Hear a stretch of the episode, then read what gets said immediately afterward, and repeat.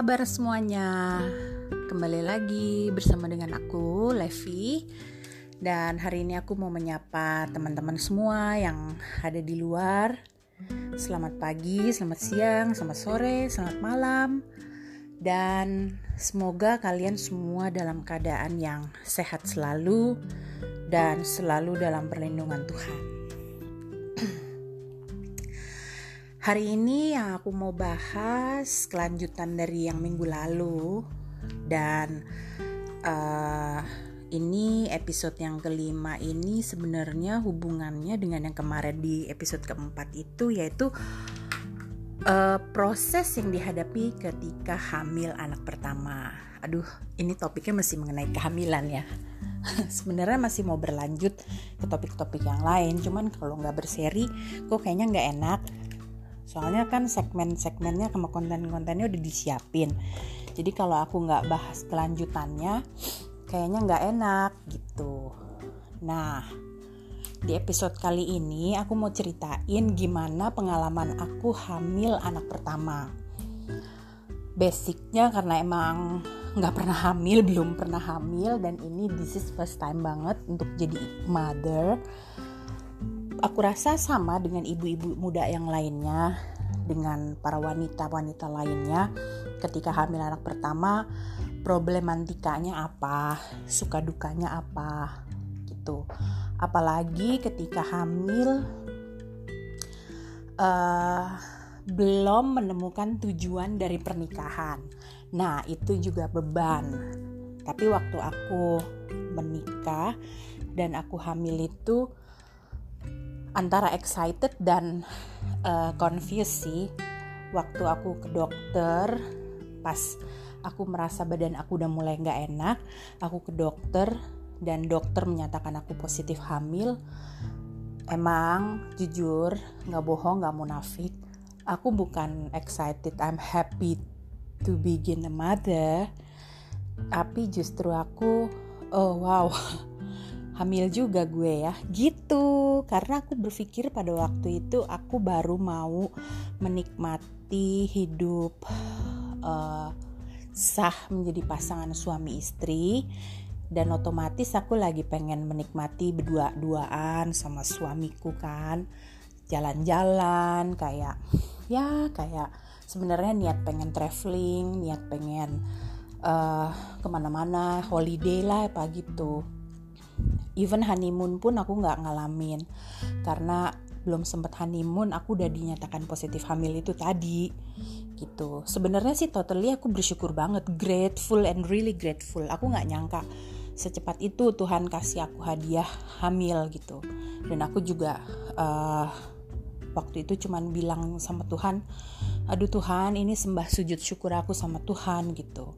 Tapi why so fast ya aku gitu karena aku nggak planning bahwa sebulan menikah atau sebulan hamil. Sebulan berikutnya aku udah hamil. Itu loh yang buat aku tuh jadi I was thinking uh, gimana ya caranya gitu untuk manage my menstruation atau apa gitu. Tapi ya emang ini udah kodrat maksudnya emang udah Tuhan kehendaki gitu. Dan aku nggak pernah nggak akan menyangkali gitu.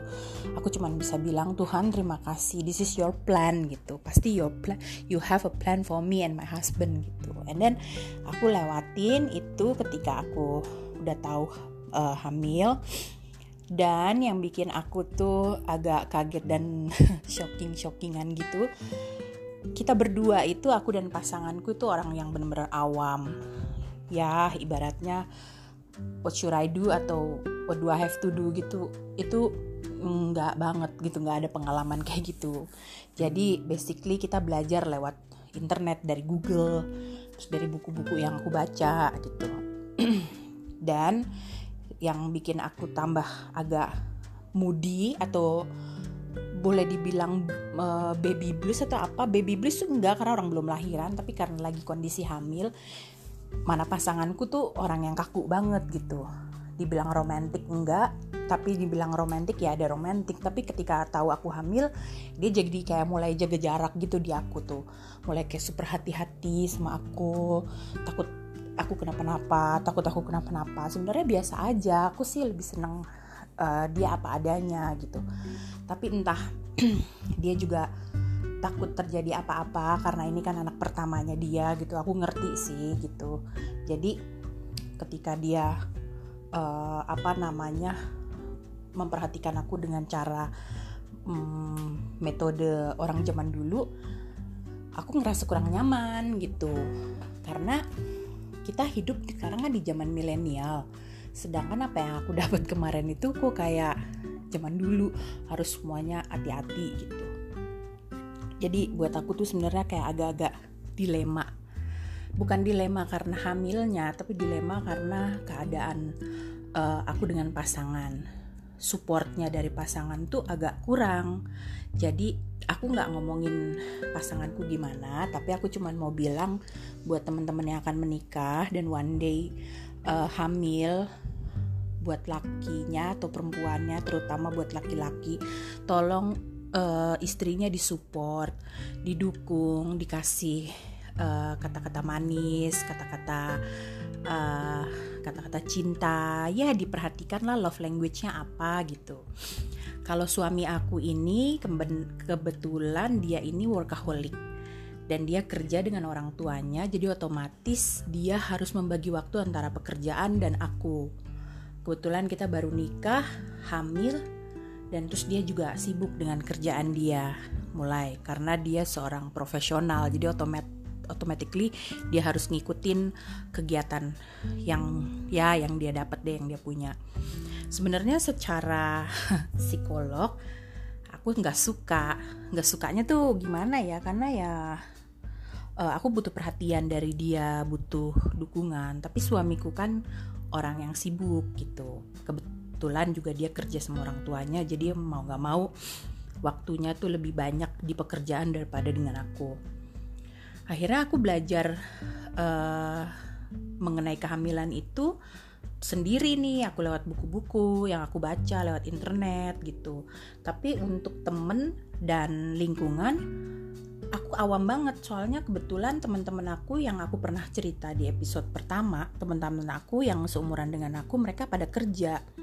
Dan setiap aku tanya uh, bagaimana proses kehamilan? Mereka bilang ada yang bilang nggak apa-apa fine fine aja oke oke aja. Ada yang bilang iya nanti uh, apa namanya perutnya tuh berasa kram banget pinggang berasa sakit mual-mual dan sebagainya. Nah kebetulan aku di trimester pertama kemarin ini, Dian trimester pertama ini aku tuh ngalamin mual enggak, tapi aku nggak suka yang namanya bau-bau masakan kayak bau ayam, bau daging, bau sayur-sayuran gitu yang dicap pakai bawang putih. Aduh, nggak banget deh rasanya. Itu berjalan kurang lebih sampai tiga bulan dan masuk bulan keempat itu udah mulai stabil.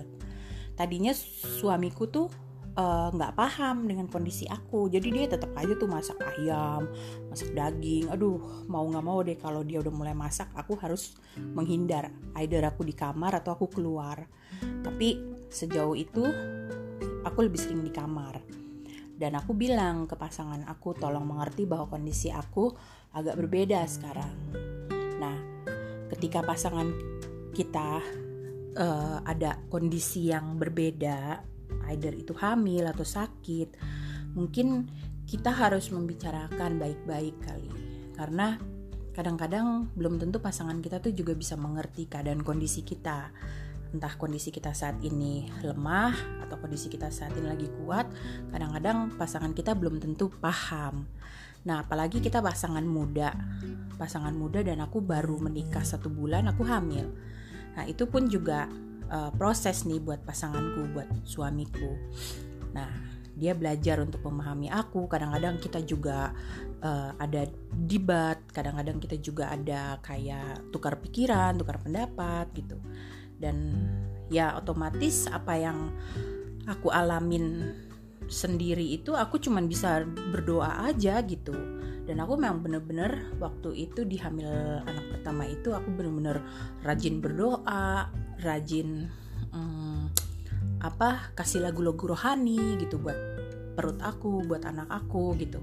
Dan yang satu lagi waktu aku ke toko buku di Plaza Senayan Kinokuniya aku tuh ada nemuin buku judulnya Supernatural Childbirth apa-apa gitu ya. Buku ini uh, judulnya bener Supernatural Childbirth karangan dari Jackie Mice. Ini buku tentang prayers and promise. Jadi lewat buku ini tuh aku belajar banyak aku ikutin doanya, aku ikutin profetiknya, kata-katanya. Wait, profetik, sorry.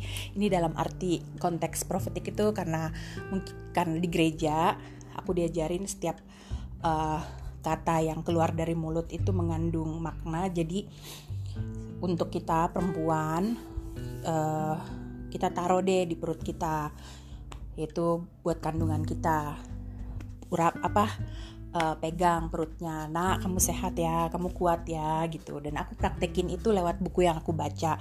Karena emang kebetulan di gereja aku mengajarkan hal seperti itu. Aku nggak uh, menutup kemungkinan juga mungkin untuk kepercayaan lain atau agama lain mereka juga bisa bisa dan mungkin melakukan hal yang serupa. Aku uh, sepanjang aku suka doain perut aku kandungan aku. Puji Tuhan sih 9 bulan itu lancar jaya gitu.